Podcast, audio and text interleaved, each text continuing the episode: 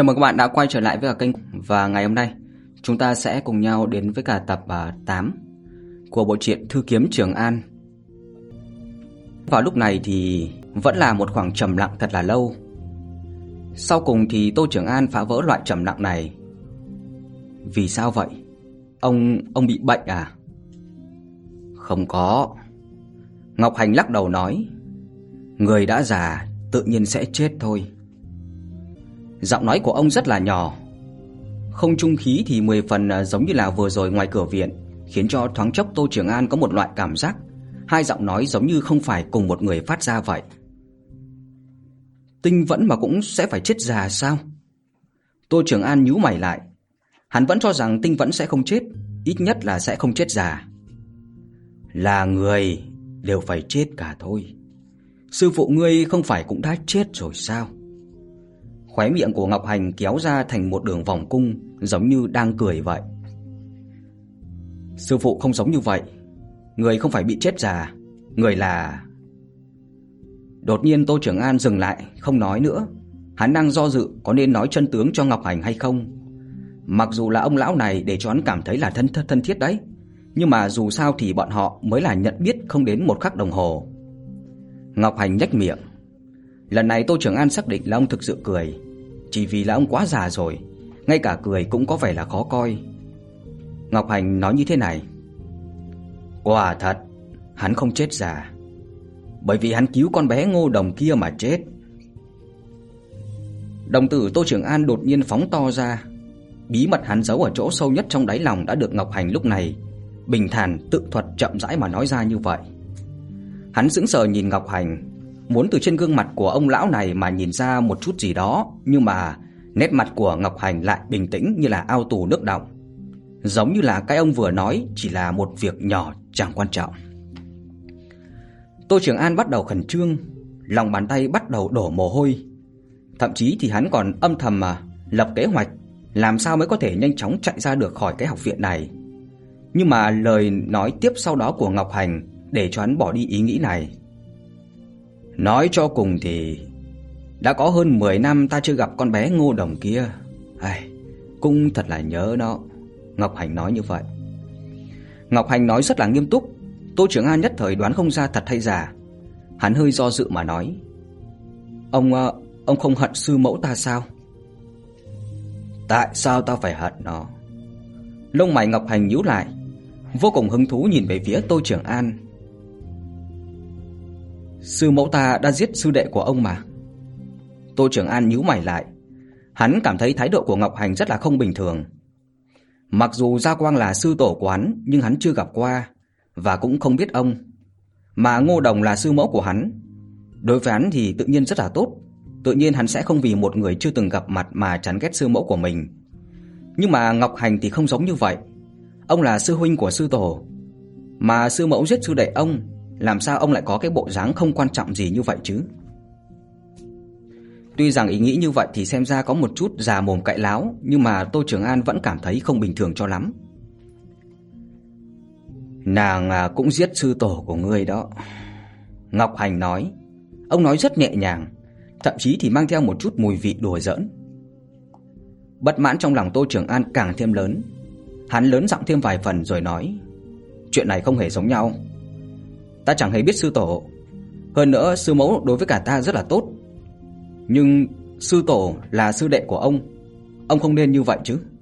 Ông không nên có thái độ như vậy chứ. Vậy ý của ngươi là ta cần phải trói ngươi lại, rồi dùng cái này mà uy hiếp đứa bé Ngô Đồng kia, dẫn nàng tới đây, sau đó giết nàng báo thù cho sư đệ ta thì mới đúng sao? Tô Trường An sững sờ. Một lúc lâu sau thì mới dùng nói nhẹ nhàng như không thì thào lẩm bẩm. Theo đạo lý có lẽ như vậy thì cũng được nhỉ. Ngọc Hành nhịn không được cười lên lắc đầu nói. Đứa bé Ngô Đồng kia chắc phát an tĩnh tinh quái, như thế nào mà lại dạy ra một tên ngốc như ngươi nhỉ? Tô Trường An không phản bác được. Ngô Đồng là đồ đệ Dao Quang thu nhận. Tuy rằng Ngô Đồng trở thành tinh vẫn hơn 100 năm, nhưng luận tu vi nàng không bằng Dao Quang. Dao Quang chắc chắn biết được thân phận của nàng, nhưng hắn vẫn thu Ngô Đồng làm môn hạ. Ta nghĩ hắn đã sớm có chuẩn bị với cả việc này. Về phần vì sao mà ta không thể biết được chân tướng thì... Nói đến đây Ngọc Hành dừng lại một chút còn nói thêm. Mà hơn nữa, trước khi Dao Quang chết thì có nói với ta một câu.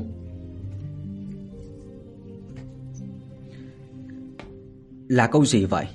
Tô Trường An hỏi. Hắn ý thức được lời này có thể là điểm quan trọng để mà Ngọc Hành có thái độ như vậy. Hắn nói là Ngô Đồng vĩnh viễn là đệ tử của Thiên Lam Viện. Ngọc Hành nói. Tuy rằng giọng nói có chút lười biếng nhưng mà Tô Trường An nhạy cảm phát hiện. Lúc mà nói ra câu kia thì khóe mắt buồn ngủ của Ngọc Hành chợt rút đi, đột nhiên tỏa ra một cỗ hào quang lạnh lùng nghiêm nghị, giống như là sư tử tỉnh giấc vậy. Nhưng rất nhanh ông lại thu hồi khí thế này, khôi phục lại bộ dáng chuyện không liên quan đến mình như trước. Nhưng tại sao lại như vậy chứ? Suy cho cùng thì sư mẫu đã hại sư tôn cơ mà. Tô Trường An nói ra nghi vấn của mình. Làm sao ta biết được? Sư huynh ta đây chỉ cần làm tốt theo như lời hắn nói là được rồi. Ngọc Hành ngáp một cái, buồn ngủ trong mắt càng đậm, tựa như bất cứ lúc nào cũng có thể ngủ mất. Chuyện cũ năm xưa nói tới cũng vô dụng thôi. Không bằng ngươi nói với ta, tại sao ngươi cũng sắp chết đi. Tô Trường An có chút do dự. Hắn thấy rằng là thoạt nhìn Ngọc Hành dường như rất mệt nhọc, mà vấn đề thần huyết cũng không vội trong nhất thời, cho nên suy nghĩ một chút rồi cũng mới lên tiếng. Nhưng mà ta thấy ông thì rất là mệt mỏi rồi. Hay là trước tiên thì sư thúc tổ cứ nghỉ ngơi một chút đi, ta sẽ... Lời nói Tô Trường An còn chưa nói xong thì đã bị Ngọc Hành lắc đầu cắt ngang. Người lớn tuổi cũng không thể tùy tiện ngủ, nếu không thì cũng không biết lúc nào mới có thể tỉnh lại đâu. Nhưng mà cái chuyện này nói ra dài dòng lắm. Tô Trường An vẫn cảm thấy không tốt cho lắm. Để một cụ già phải chịu đựng sự buồn ngủ, nghe hắn kể chuyện xưa thì trong lòng hắn thủy chung là có chút băn khoăn không đỡ. Vậy thì ngươi nói ngắn gọn đi, Ngọc Hành lơ đễnh nói. Nói ngắn gọn sao? Tô Trường An nghiêng đầu suy nghĩ một chút, sau đó hắn nhìn Ngọc Hành mà nói. Thật ra trong cơ thể ta có máu của chân thần. Ngọc Hành đột nhiên trở nên trầm mặc. Ông nhìn thẳng vào Tô Trường An, thần thái trên mặt thay đổi không ổn định. Tô Trường An bị nhìn có chút không được tự nhiên. Hắn suy nghĩ có phải là mình nói sai gì hay không. Cuối cùng thì Ngọc Hành mở miệng. Giọng của ông trở nên có phần là đắng chát. Thanh âm kia giống như là được nặn ra từ trong cổ họng vậy. Chuyện là như thế nào? Dạ, chính là ở trên đao của sư phụ ta. Trên đao? Tô Trường An đảo mắt thì cuối cùng vẫn là đem cái đầu đuôi gốc ngọn chuyện đã trải qua nói cho Ngọc Hành. Sư mẫu để cho hắn tìm Ngọc Hành xin giúp đỡ, hiển nhiên là tin tưởng Ngọc Hành. Vì vậy mà Tô Trường An cũng không giấu giếm bất cứ một chuyện gì. Ngọc Hành nghe Tô Trường An tự thuật lại xong thì trầm mặc một lúc lâu. Sau đó thì ông thở dài một hơi, nói với cả Tô Trường An. Người lại đây, cho ta xem. Tô Trường An theo lời tiến về phía trước. Ngọc Hành vươn tay sờ về phía cánh tay trái. Một dòng nước ấm từ trên cánh tay trái của Tô Trường An dũng mãnh tràn vào trong cơ thể của hắn. Tô Trường An biết là Ngọc Hành đang dò xét tình huống trong cơ thể của mình. Khoảng chừng một khắc đồng hồ sau, Ngọc Hành thu hồi tay lại. Thần huyết trong cơ thể ngươi dường như tiêu hao không ít sức mạnh trong lần ở U Vân Lĩnh rồi. Hiện tại thì rơi vào yên lặng. Mà ngươi lại có truyền thừa tinh linh của Thính Vũ và Ngô Đồng bảo hộ. Vì vậy trong khoảng thời gian ngắn thì bên trong không gì đáng ngại đâu. Lông mày Ngọc Hành nhăn lại, khe rãnh trên gương mặt lại bị dồn lại thành một đoàn. Nhưng mà trước sau gì hắn cũng tỉnh lại lần nữa thôi. Vậy sư thúc tổ có biện pháp nào không ạ? Tô Trường An vội vàng hỏi. Không có. Ngọc Hành lắc đầu cắt ngang vấn đề kế tiếp mà Tô Trường An muốn hỏi. Sắc thái trong con ngươi Tô Trường An ảm đạm đi. Hắn cúi đầu, thanh âm hơi nặng nề mà hỏi. Vậy ta có thể sống được bao lâu nữa? Cũng không biết được. Có lẽ 1 năm, 1 tháng, hoặc chỉ là 1 ngày. Thanh âm của Ngọc Hành cũng trở nên nặng nề.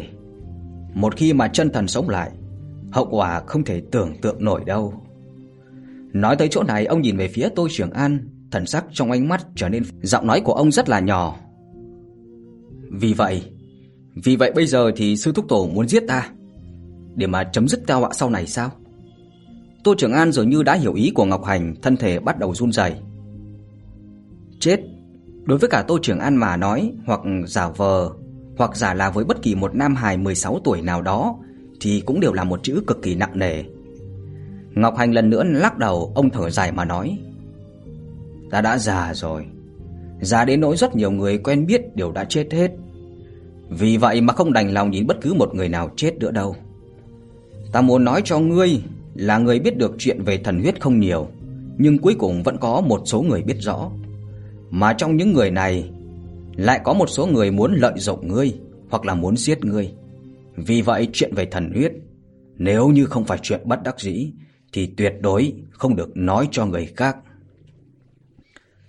Tô Trường An ngẩn người, hắn hơi chút nghi hoặc. Nhưng ngộ nhỡ chân thần thật sự sống lại trong cơ thể ta thì biết phải làm sao đây? Ngọc Hành trợn mắt. Với người đã sống nhiều năm như ông thì chuyện trợn mắt cũng không có vẻ là đẹp đẽ gì, thậm chí có chút quái dị. Ông nói: Chuyện đó có quan hệ gì với ta đâu. Khi đó ta đã sớm chết rồi. Ta cần phải làm là ta sống một ngày liền cho ngươi sống một ngày. Ta chết rồi, ngươi chết hay không thì đó là chuyện của ngươi. Ngọc Hành nói không hề dễ nghe, nhưng Tô Trường An lại cảm thấy rất có đạo lý. Mà đúng rồi, ngươi muốn học kiếm ư? Dạ. Tô Trường An có phần theo không kịp cách nói chuyện nhảy cóc của Ngọc Hành. Hắn đã suy nghĩ một lúc mới kịp phản ứng mà nói: Mà sư phụ để lại cho ta một cây đao. Ý tứ rất rõ ràng, hắn muốn học chính là đao. Cái này thì không có mâu thuẫn, đao và kiếm có thể cùng học. Ngọc Hành giống như là không hiểu lời của Tô Trường An, tiếp tục nói: Nhưng ta quá đần. Sư phụ dạy ta một chiêu mà 2 năm rồi ta cũng chưa học được. Tô Trường An nói thêm: Không sao, cần cù thì bù kém cỏi. Ngọc Hành ngáp một cái rất khoai trương rồi nói: Việc này cứ như thế đi, ngươi lui ra đi, lão già này muốn nghỉ ngơi một chút. Nói xong thậm chí không cho Tô Trường An có bất cứ một cơ hội phản ứng gì, ông đã nhắm hai mắt lại, phát ra từng trận tiếng ngáy không nhỏ. Tô Trường An thì câm lặng, làm sao cũng không nghĩ không ra vị Ngọc Hành đại nhân thành danh trên 100 năm này vậy mà có một mặt vô lại như vậy. Hắn đành phải nhỏ giọng nói một câu cáo lui, sau đó rời khỏi phòng. Nhưng mà Tô Trường An không biết là trong nháy mắt khi hắn vừa ra khỏi phòng đó, thì hai mắt của Ngọc Hành đang nhắm chặt đột nhiên mở ra. Cái nét buồn ngủ nơi khóe mắt của ông rút đi, tiếp đó là xuất hiện sự bất đắc dĩ và bi phẫn. Ông dùng thanh âm chỉ có chính ông mới có thể nghe thấy thở dài mà nói: Thiên Lam nhất mạch, cuối cùng trốn không ra khỏi số mệnh.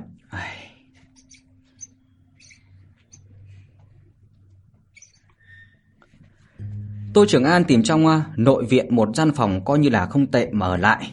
Tuy rằng Thiên Lam học viện nhiều năm rồi không có đệ tử, nhưng mà những đồ vật năm đó vẫn còn.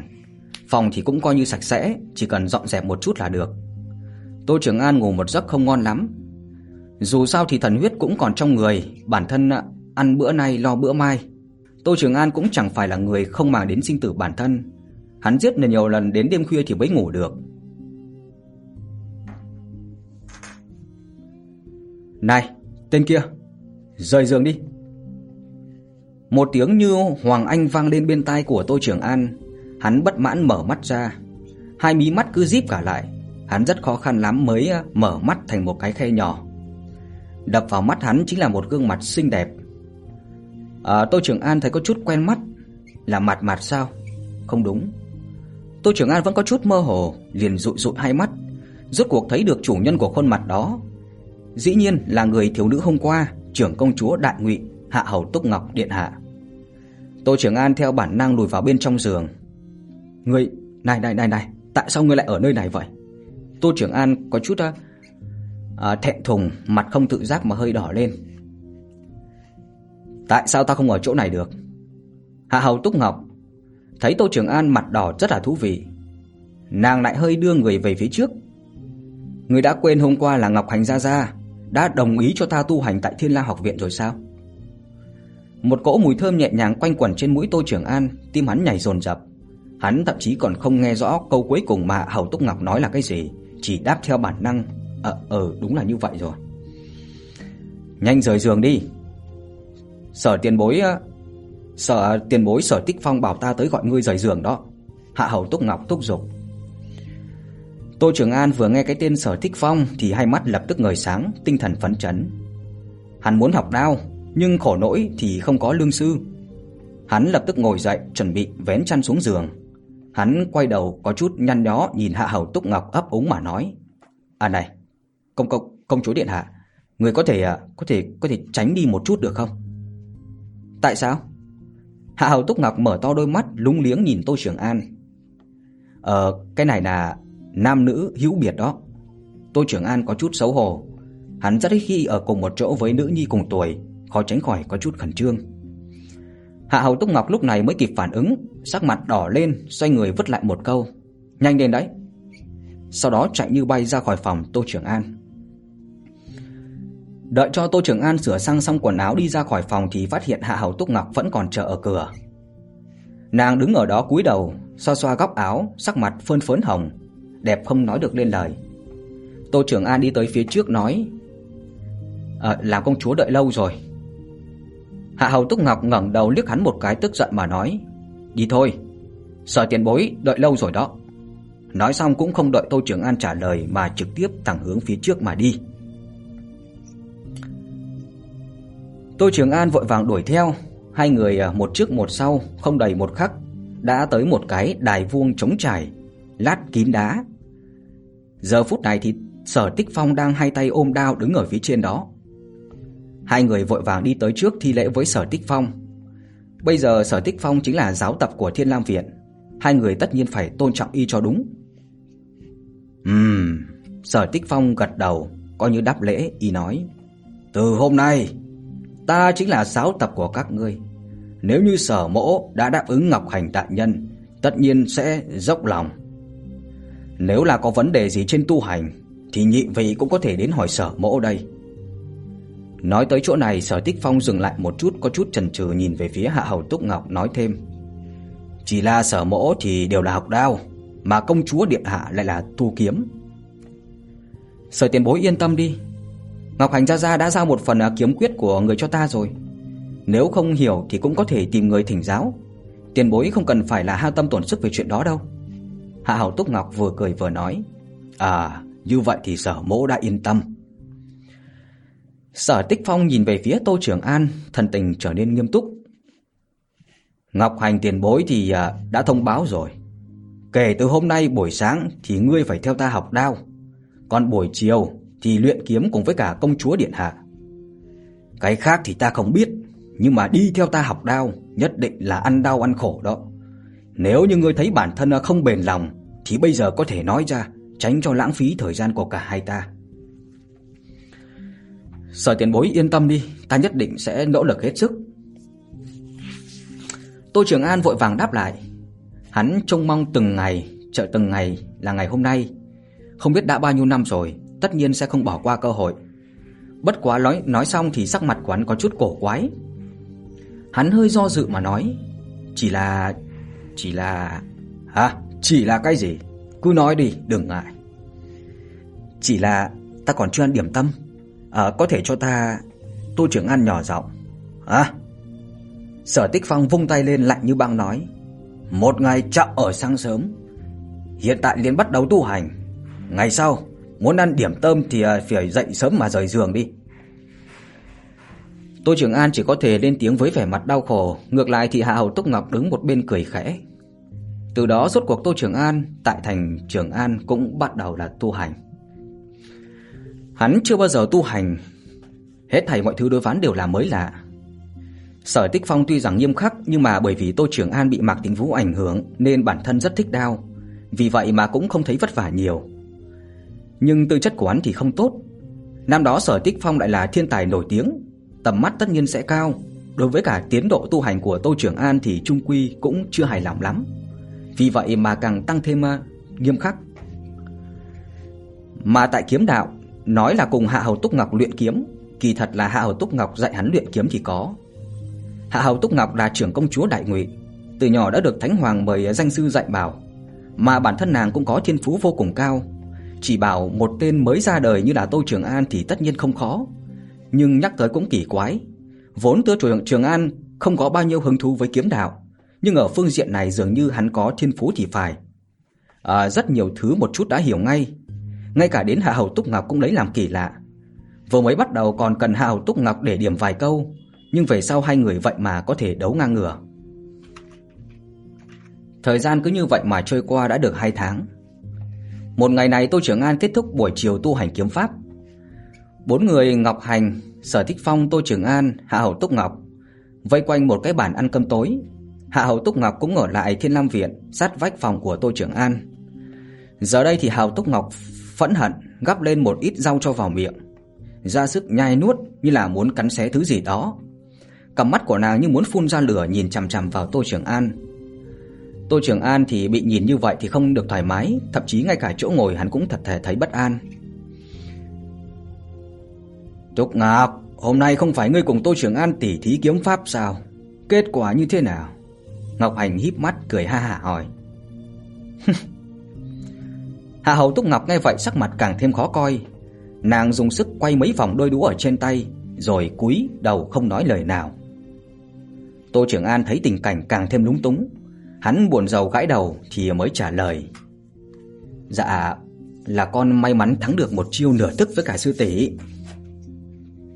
Hạ Hầu Túc Ngọc thì lớn hơn Tô Trường An 1 tuổi, liền ép hắn gọi mình là sư tỷ. Trường An thiên phú tại kiếm đạo dường như tốt hơn đao đạo rất là nhiều thì phải. Sở Tích Phong luôn luôn trầm mặc, lúc này mới nói: "Sư thúc tổ, trong khoảng thời gian này ta tu hành kiếm đạo cùng với cả đao đạo, lại phát hiện là đao đạo khó tiến thêm, nhưng mà kiếm đạo lại tiến triển rất nhanh. Ta thì thích dùng đao, học cũng rất là nghiêm túc, nhưng mà hiệu quả chẳng được bao nhiêu. Chẳng lẽ ta thật sự là không có thiên phú học đao hay sao?" Thời điểm mà Tô Trường An hỏi những lời này thì tâm tình cũng không tốt lắm. Hắn gặp người có thể so sánh với cả các vị đại hiệp trong tiểu thuyết kia cũng chỉ có Mạc Thính Vũ mà thôi. Vì vậy hắn một mực đem Mạc Thính Vũ làm mục tiêu của mình, muốn trở thành một đao khách như vậy. Nhưng mà đến lúc chính thức luyện tập thì lại phát hiện ra không như mong muốn, tựa như mộng cảnh bị đánh nát vậy. Trong lòng hắn khó tránh khỏi thấy thất lạc. Ngọc Hành đối với sự mất mát của hắn thì làm ngơ. Lão híp nửa mắt nói: "Việc tu hành tuy có thiên phú như đã nói, nhưng ta đây sống qua nhiều năm, thấy rất nhiều thiên tài cuối cùng lại như người bình thường, lại thấy rất nhiều người coi là bình thường rồi lại thành tựu phi phạm đó." Nói đến đây, lão dừng lại một chút, hai mi mắt thì híp lại, mang theo một cỗ ý vị sâu xa, nhìn Tô Trường An hỏi: "Mà ngươi biết tại sao ta muốn ngươi nhất định phải tu kiếm đạo không?" "Dạ không biết ạ." Tô Trường An lắc đầu. "Đao và kiếm đều là khí cả, sử kiếm hay dùng đao chính là điều khiển khí, mà người bình thường học đao, kiếm chính là thân điều khiển khí, như thế mới thành. Mà Sở Tích Phong dạy ngươi đao pháp, hoặc tao cho ngươi cùng với cả Túc Ngọc một chỗ tập kiếm pháp, đều là lấy tâm điều khiển khí, chính là thượng thừa. Đao pháp của Sở Tích Phong chú trọng cương mãnh, đại khai đại hợp, lấy tiến làm lùi, lấy công làm thủ, xuất ra là bá đạo. Mà đây cũng không phải là hợp chữ hợp như là ngươi nói đâu." Tô Trường An có chút hiểu được, hắn nghiêng đầu muốn hỏi: "Vậy đạo kia của ta là gì? Ta tu hành kiếm pháp thuận buồm xuôi gió, vậy kiếm pháp có phải là đạo của ta hay không?" Ngọc Hành lắc đầu nói: "Khí là vật chết, người là sống, lấy một loại kiếm pháp làm đạo, chẳng phải là câu nệ hình thức, không thành được châu báu sao?" "Vậy ta phải tu chính là kiếm đạo sao?" Tô Trường An cảm thấy sáng tỏ cũng thông suốt. Nếu như không thể lấy kiếm pháp làm đạo, dù cho là kiếm là đạo, trong kiếm bao hàm vạn pháp, đã không câu nệ tại hình thức kiếm pháp, hắn lại phù hợp mà thuận buồm xuôi gió. Kiếm đạo tự hồ là đường phù hợp nhất cho hắn tu luyện. Ai biết lời vừa nói ra thì Ngọc Hành lần nữa lắc đầu. "Kiếm pháp ngươi luyện tập tên là Xuân Phong Đồ, là trước kia ta sáng tạo ra đó. Ngươi bắt đầu luyện thì thấy thuận buồm xuôi gió là bởi vì kiếm pháp này nhìn như khôn khéo ôn nhuận, kỳ thực là ngoài mềm trong cứng, cùng ngươi là có vài phần giống nhau. Nhưng ta cũng nói, giống ngươi rồi lại chẳng giống ngươi, đạo của ngươi phải tự đi tìm, ta không giúp được ngươi. Tô Trường An nghe được mơ mơ màng màng, đạo đối với hắn là đồ vật quá xa xôi, hắn nghĩ mãi mà không rõ. Vậy ta đây cần tiếp tục học đao không? Ta cảm thấy giống rất là không thích hợp thì phải, luôn luôn làm cho Sở tiền bối phải tức giận. Tô Trường An nói ra theo bản năng, lại nhìn Sở Tích Phong. Sở Tích Phong sắc mặt vẫn như thường, đang cố ăn đồ ăn mới yên lòng. Nếu không cho ngươi học đao thì ngươi làm sao được như hiện tại mà không thấy khổ não chứ? Tô Trường An nghe vậy nghiêm túc suy nghĩ một chút, cuối cùng vẫn lắc đầu nói ra một câu: ta thì quả thật là thích đao. Ưa thích thì cứ học tập, nói không chừng ngươi lại tìm được đạo của chính mình đó, Ngọc Hành ý vị thâm trường nói.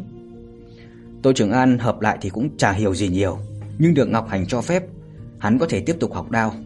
Đối với cả Tô Trường An mà nói, đó là một việc rất là vui vẻ. Mà Trường An thì đã tụ linh rồi sao? Lúc này Ngọc Hành lại hỏi. Dạ vâng. Tô Trường An gật đầu. Mấy ngày trước hắn đã tụ linh thành công, trước sau tổng cộng cũng không hơn nửa tháng. Đây là một tốc độ rất là kinh người. Tụ linh thì chính là thu nạp thiên địa linh khí trong người hóa thành tinh linh. Quá trình như vậy thì rất là dài. Căn cứ vào công pháp của mỗi người tu hành cùng với cả tương tác linh lực bất đồng, cần thời gian 1 năm, thậm chí là mấy năm. Tô Trường An rồi lại không cần quá trình dài như vậy, bởi vì trong cơ thể hắn có truyền thừa tinh linh của hai vị tinh vẫn rồi. Và tất nhiên thì cái đó và tinh linh bình thường mà tu hành giả luyện thành cũng không giống nhau. Ví như là đem linh tinh của một hạt giống. Như vậy thì tinh linh truyền thừa liền chỉ cần đầy đủ chất dinh dưỡng là có thể sinh trưởng thành một cây đại thụ che trời. Tô Trường An có được 2 hạt giống như vậy, tụ linh ván không việc quá khó khăn. Hắn chỉ cần đem tinh linh trong cơ thể luyện hóa thành vật của mình, vậy hắn đã chính là tụ linh cảnh. Mà hắn bây giờ tuy là tụ linh nhưng mà trong cơ thể lại có 2 khỏa tinh linh bao hàm lực lượng bản nguyên tinh vẫn. Cường đại linh lực đơn thuần cho dù là kiểu tinh cảnh cũng khó mà chống lại được. Đây cũng chính là một trong những nguyên nhân hắn dựa vào tu vi mà chiến thắng được Hạ Hầu Túc Ngọc. Mà hôm nay ta nhận được thiếp mời của Bát Hoang Viện. Bọn họ là muốn tổ chức tướng tinh hội. Thiên Lam Viện ta thì 10 năm không có tân sinh, lần này thế nào cũng không thoát được. Ngày mai ngươi cùng với cả Túc Ngọc đi một chuyến đi, Ngọc Hành nói. Bát Hoang Viện, tướng tinh hội sao? Tô Trường An hỏi. Bát Hoang Viện là học viện bài danh thứ 2 ở Trường An đó. Còn tướng tinh hội chính là đại hội tổ chức cho tất cả các tân học viên của các học viện. Tất cả học viện sẽ phái ra tân học viện đắc ý nhất quyết đấu một trận, sau đó lựa chọn ra một bảng danh sách đó. Hạ Hầu Túc Ngọc ở một bên xen vào nói, trả lời. Tướng tinh hội này vốn là từ Thiên Lam Viện chúng ta hay tổ chức đó, nhưng tại vì là mấy năm nay chúng ta không có chiêu tân sinh, cho nên thì chúng ta mới liền giao cho bài danh thứ 2 là Bát Hoang Viện tổ chức. Chỉ sợ là giả bất thiện mà thôi. Lúc này Sở Tích Phong ở một bên bỗng nhiên nói ra. Ta nghe nói những năm gần đây Bát Hoang Viện đối với cả tên tuổi đệ nhất học viện Trường An thì cứ nhìn chằm chằm, chắc là dòm ngó Thiên Đạo Các. Lần này mời chúng ta chắc là muốn hạ uy phong của học viện chúng ta trước mặt mọi người đây mà. Hư danh mà thôi, không cần để trong lòng làm gì. Ngọc Hành khoát khoát tay áo, không thèm để ý một chút nào. Chỉ cần Ngọc Hành ta còn sống thì Thiên Đạo Các này ai cũng không thể đoạt được đâu. Lão nói như vậy, ánh mắt híp lại, dường như là bắn ra một đường hào quang làm cho người ta phải sợ hãi.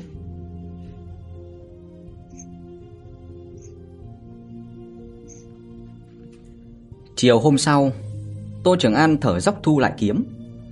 Hạ Hầu Túc Ngọc đứng bên cạnh thở hổn hển nhìn hắn. Buổi so kiếm hôm qua, Hạ Hầu Túc Ngọc cảm thấy không phục khi mà thua Tô Trường An. Nói gì thì nói, ở Trường An nàng cũng được coi là thiên tài kiếm đạo, tu vi cũng đến cửu tinh cảnh, thậm chí đã gần tới phồn thần cảnh. Vậy mà lại dưới tay một thiếu niên tụ linh cảnh tu luyện kiếm đạo còn chưa được 2 tháng như Tô Trường An mà thua. Nàng đương nhiên là muốn tìm lại thể diện, do đó chiều nay lại so với cả Tô Trường An một trận nữa, nhưng cuối cùng thì vẫn thua hắn. Sư tỷ đến lúc chúng ta đến tướng tinh hội gì gì đó rồi. Tô Trường An tính giờ, cảm thấy không chênh lệch bao nhiêu so với cả thời gian mà Ngọc Hành dặn dò hôm qua. Trong lòng hắn vẫn có chút chờ mong, cũng không phải là muốn phân cao thấp với ai đâu, chỉ đơn thuần là cảm thấy tò mò mà thôi. Biết rồi. Hạ Hầu Túc Ngọc tức giận liếc xéo hắn một cái. Ta phải thay y phục đã, ngươi cũng đổi một bộ khác đi. Luyện kiếm cả buổi trưa, cả người đều dơ bẩn, đến đó làm trò cười cho người ta đấy. Ừ. Tô Trường An cảm thấy Hạ Hầu Túc Ngọc nói rất là có đạo lý, liền tức khắc nghe theo. Đợi đến lúc mà hai người thay y phục xong liền cùng nhau đi đến Bát Hoang Viện. Tô Trường An không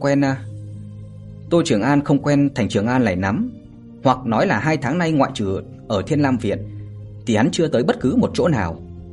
Còn Hạ Hầu Túc Ngọc vốn là công chúa, ngày thường xuất hành hay có tôi tới đi theo dẫn đường, không thì cũng có xe giá thay cho đi bộ, cho nên cũng không quen thuộc Trường An cho lắm. Hai người đi lòng vòng một lúc, tốn khá nhiều thời gian mới đến được Bát Hoang Viện này. Đây là Bát Hoang Viện sao? Tô Trường An đứng trước cửa viện, nhìn cánh cửa cao lớn bằng 4-5 người xếp chồng lên thì không khỏi cảm thán. Hạ Hầu Túc Ngọc thì cảm thấy buồn cười. Mặc dù Tô Trường An có thiên phú dị bẩm về mặt kiếm đạo, nhưng nói đến cùng vẫn chỉ là một tiểu tử chưa trải qua đời mà thôi. Nghĩ đến đây, sự lo lắng bị Tô Trường An đánh bại của Hạ Hầu Túc Ngọc cũng vơi đi ít vài phần. Này, trông khí thế không hả? Hạ Hầu Túc Ngọc cười hỏi, trong lòng lại âm thầm nghĩ, mới thế này thôi mà đã kinh ngạc, vậy như nếu vào hoàng cung thì sẽ không phải hoa cả mắt luôn sao? Đúng là đồ nhà quê. Chỉ nghĩ đến dáng vẻ Tô Trường An lúc đó thôi thì Hạ Hầu Túc Ngọc đã không nhịn được bật cười thành tiếng. Công nhận. Tô Trường An đáp. Hắn nhìn vào trong viện, có lẽ là vì tổ chức tướng tinh hội nên thiếu nam thiếu nữ tới lui ở trong viện nối liền chẳng dứt. Công nhận, thập bát náo nhiệt, thật là náo nhiệt thật, Tô Trường An nói.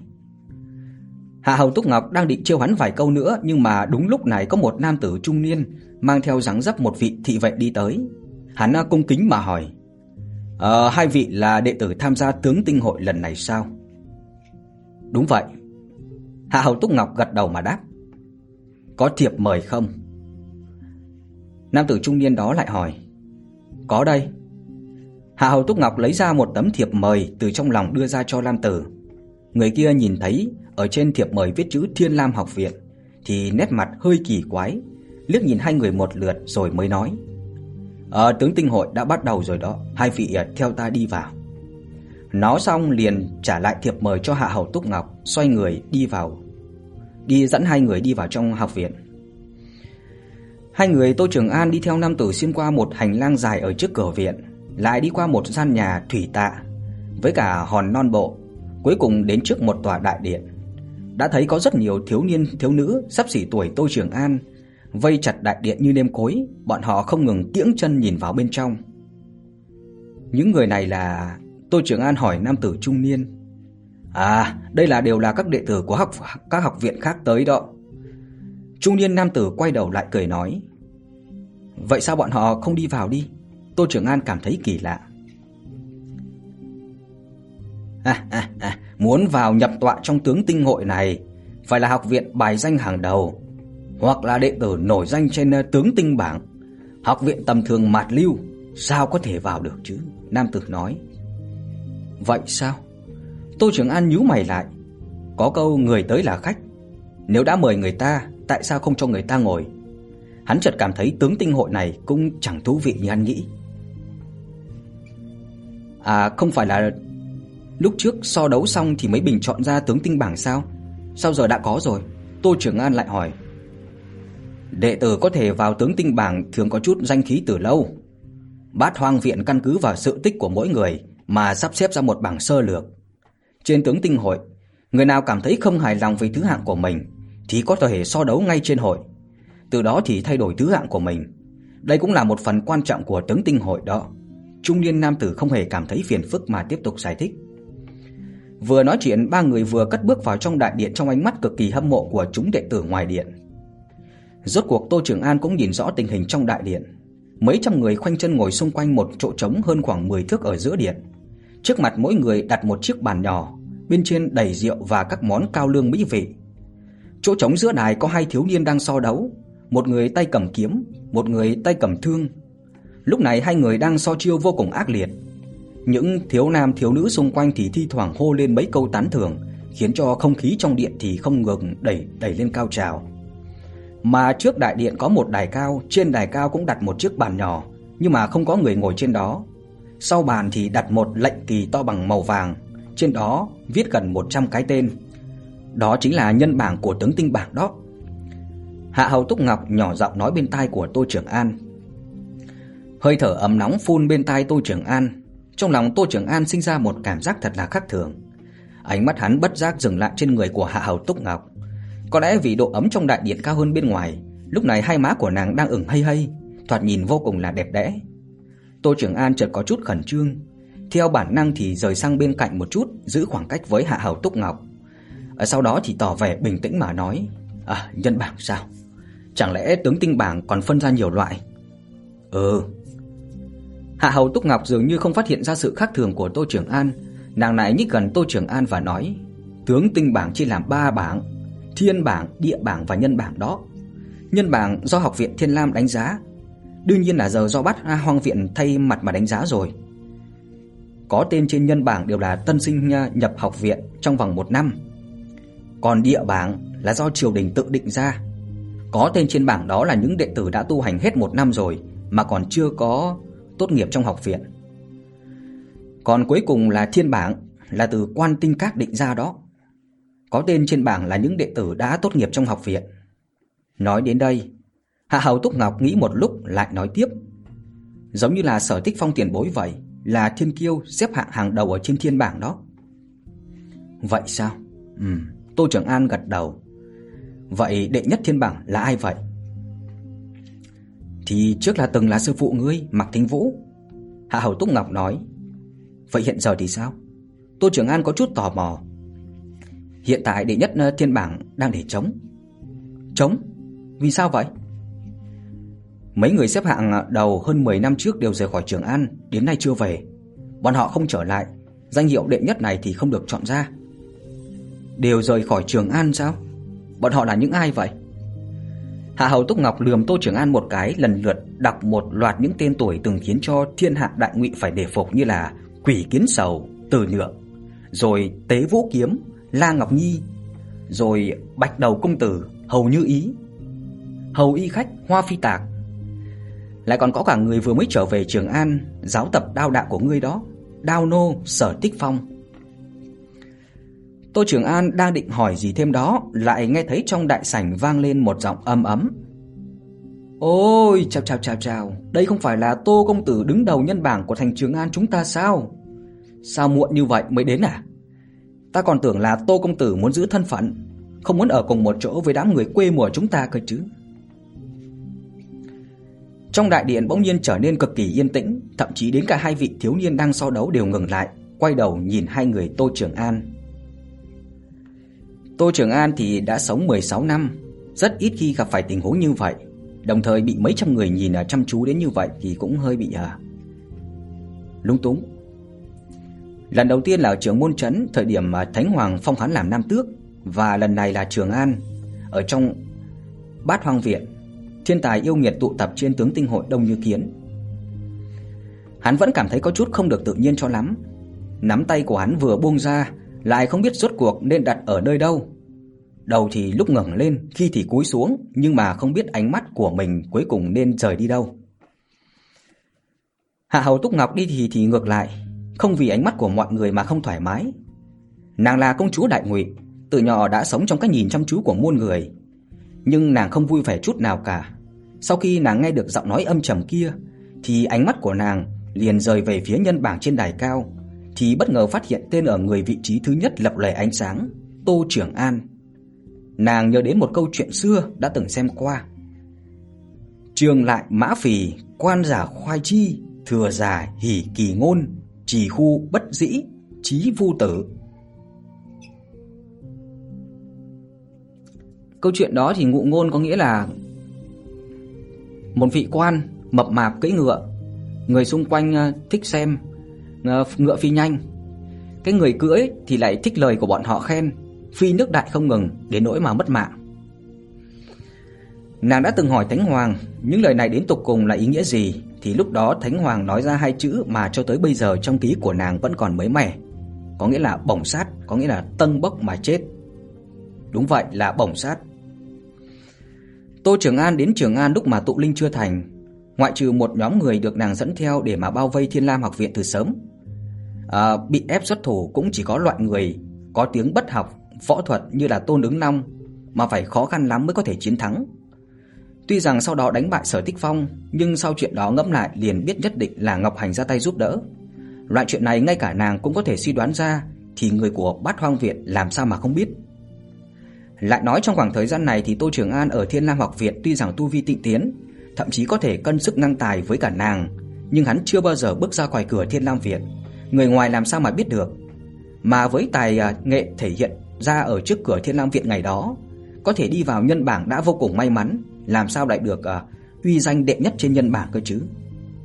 Càng nghĩ thì Hạ Hầu Túc Ngọc càng cảm thấy chỉ có một khả năng, đó chính là Bát Hoang viện này cố ý đặt Tô Trường An, người không có danh tiếng gì, ở vị trí thứ nhất của nhân bảng, dùng cái này để mà kích thích cơn giận dữ của những đệ tử tâm cao khí ngạo kia, muốn mượn tay của những đệ tử ở trên tướng tinh hội này cực lực ra sức khiến cho Thiên Lam viện mất thể diện.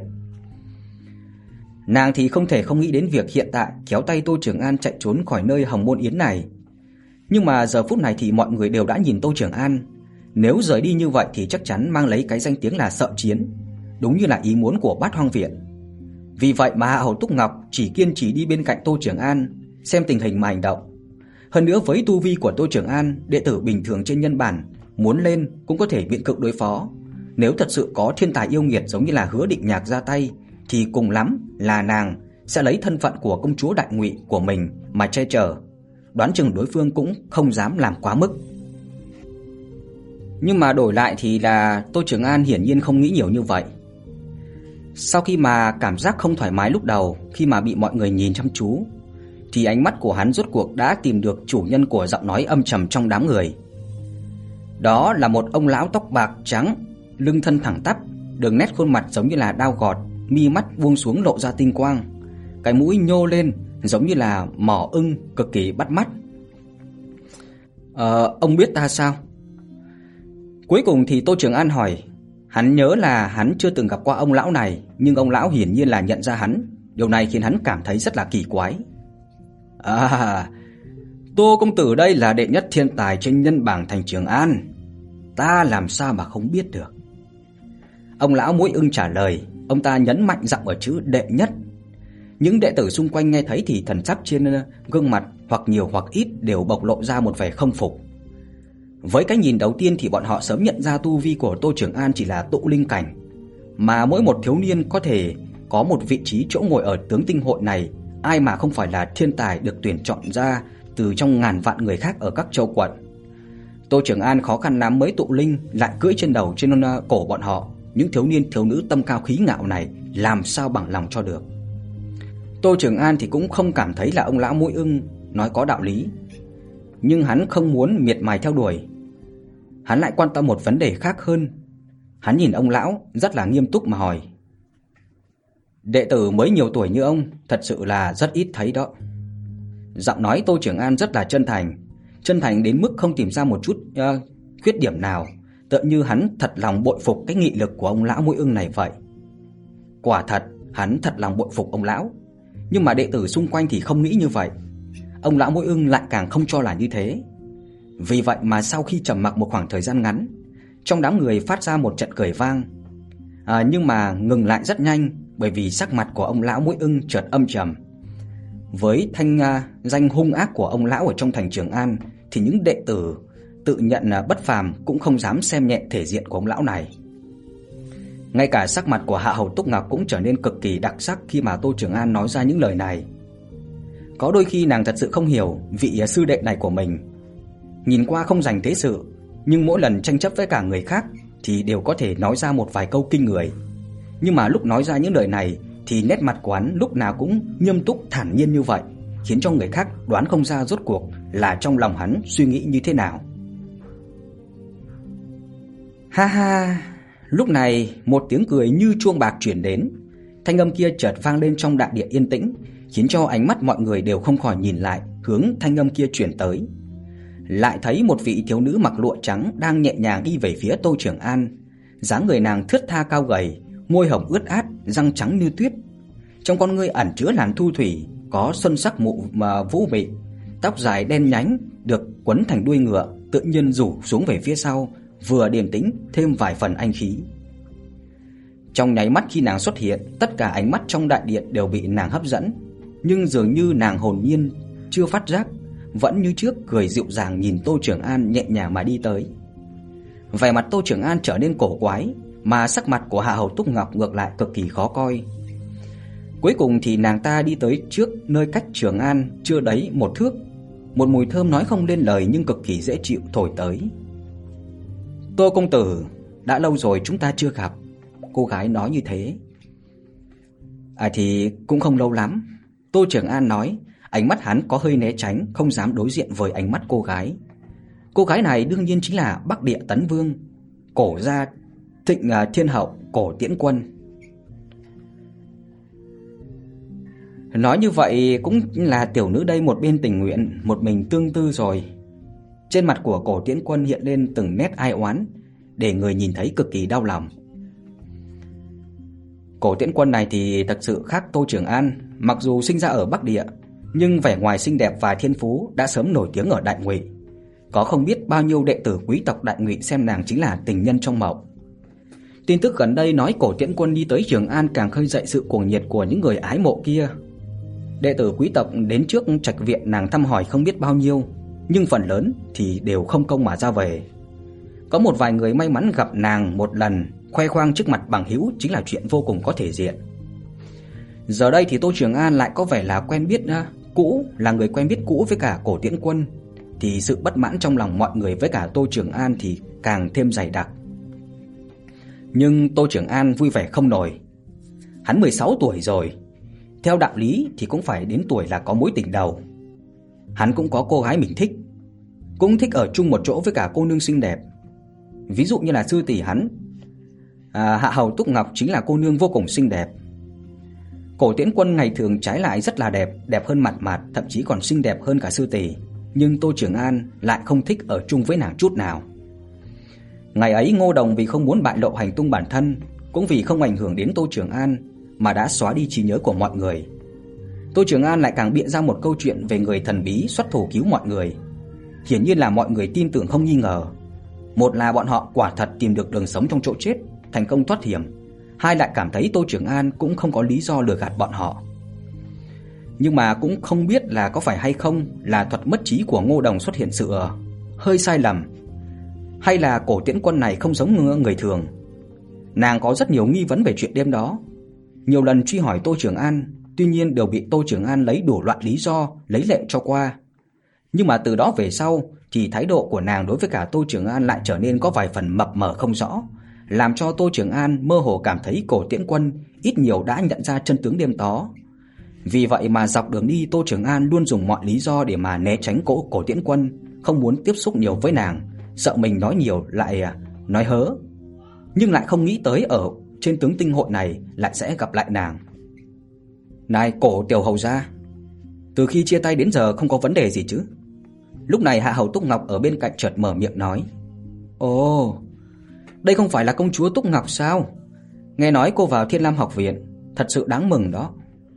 Cổ Tiễn Quân dường như giờ mới nhìn thấy Hạ Hầu Túc Ngọc, trên nét mặt lộ ra sự kinh ngạc.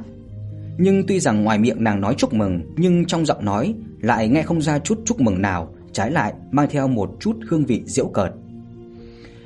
Sắc mặt của Hạ Hầu Túc Ngọc càng trở nên khó coi, nàng không thích Cổ Tiễn Quân, hoặc là nói nàng rất ghét Cổ Tiễn Quân thì đúng. Các nàng, một người là công chúa Đại Ngụy, một người là Thiên Kim Tấn Vương Bắc Địa. Nói một cách không chút khách khí thì các nàng chính là hai thiếu nữ có thân phận tôn quý nhất ở Đại Ngụy này. Bởi vì thân phận không kém bao nhiêu, lại đều có sắc nước hương trời, vì vậy mà hiển nhiên không tránh khỏi bị người đưa ra so sánh với nhau. Mặc dù Hạ Hầu Túc Ngọc có thiên phú dị bẩm trên phương diện tu hành, nhưng cuối cùng vẫn thua kém thể loại yêu nghiệt như là Cổ Tiễn Quân. 2 năm trước đã ở Cửu Tinh cảnh, thậm chí còn nghe đồn trên phố thì mấy ngày qua nàng đã đột phá đến Phồn Thần cảnh rồi. Đây không thể là không nói chính là một sự đả kích đối với cả Hạ Hầu Túc Ngọc còn đang ở Cửu Tinh cảnh, sờ bò lăn đánh. Mà từ nhỏ đến lớn, Hạ Hầu Túc Ngọc vẫn luôn sống dưới cái bóng của Cổ Tiễn Quân. Lúc nàng được sư phụ kiếm đạo khen là thiên tài thì Cổ Tiễn Quân đã là tụ linh. Lúc nàng tụ linh chưa được bao lâu thì Cổ Tiễn Quân đã là cửu tinh cảnh. Thật là không dễ dàng nàng đột phá cửu tinh cảnh, lại bái nhập Thiên Lam Viện môn hạ Ngọc Hành. Nhưng Cổ Tiễn Quân cũng đã là cao thủ phồn thần cảnh. Hạ Hầu Túc Ngọc tự nhận không phải là người quan tâm hư danh, nhưng mà lúc nào cũng tồn tại dưới cái bóng của người nào đó thì chung quy vẫn khiến cho nàng không có biện pháp nào vui vẻ nổi, lại càng không có cách nào thích người này được.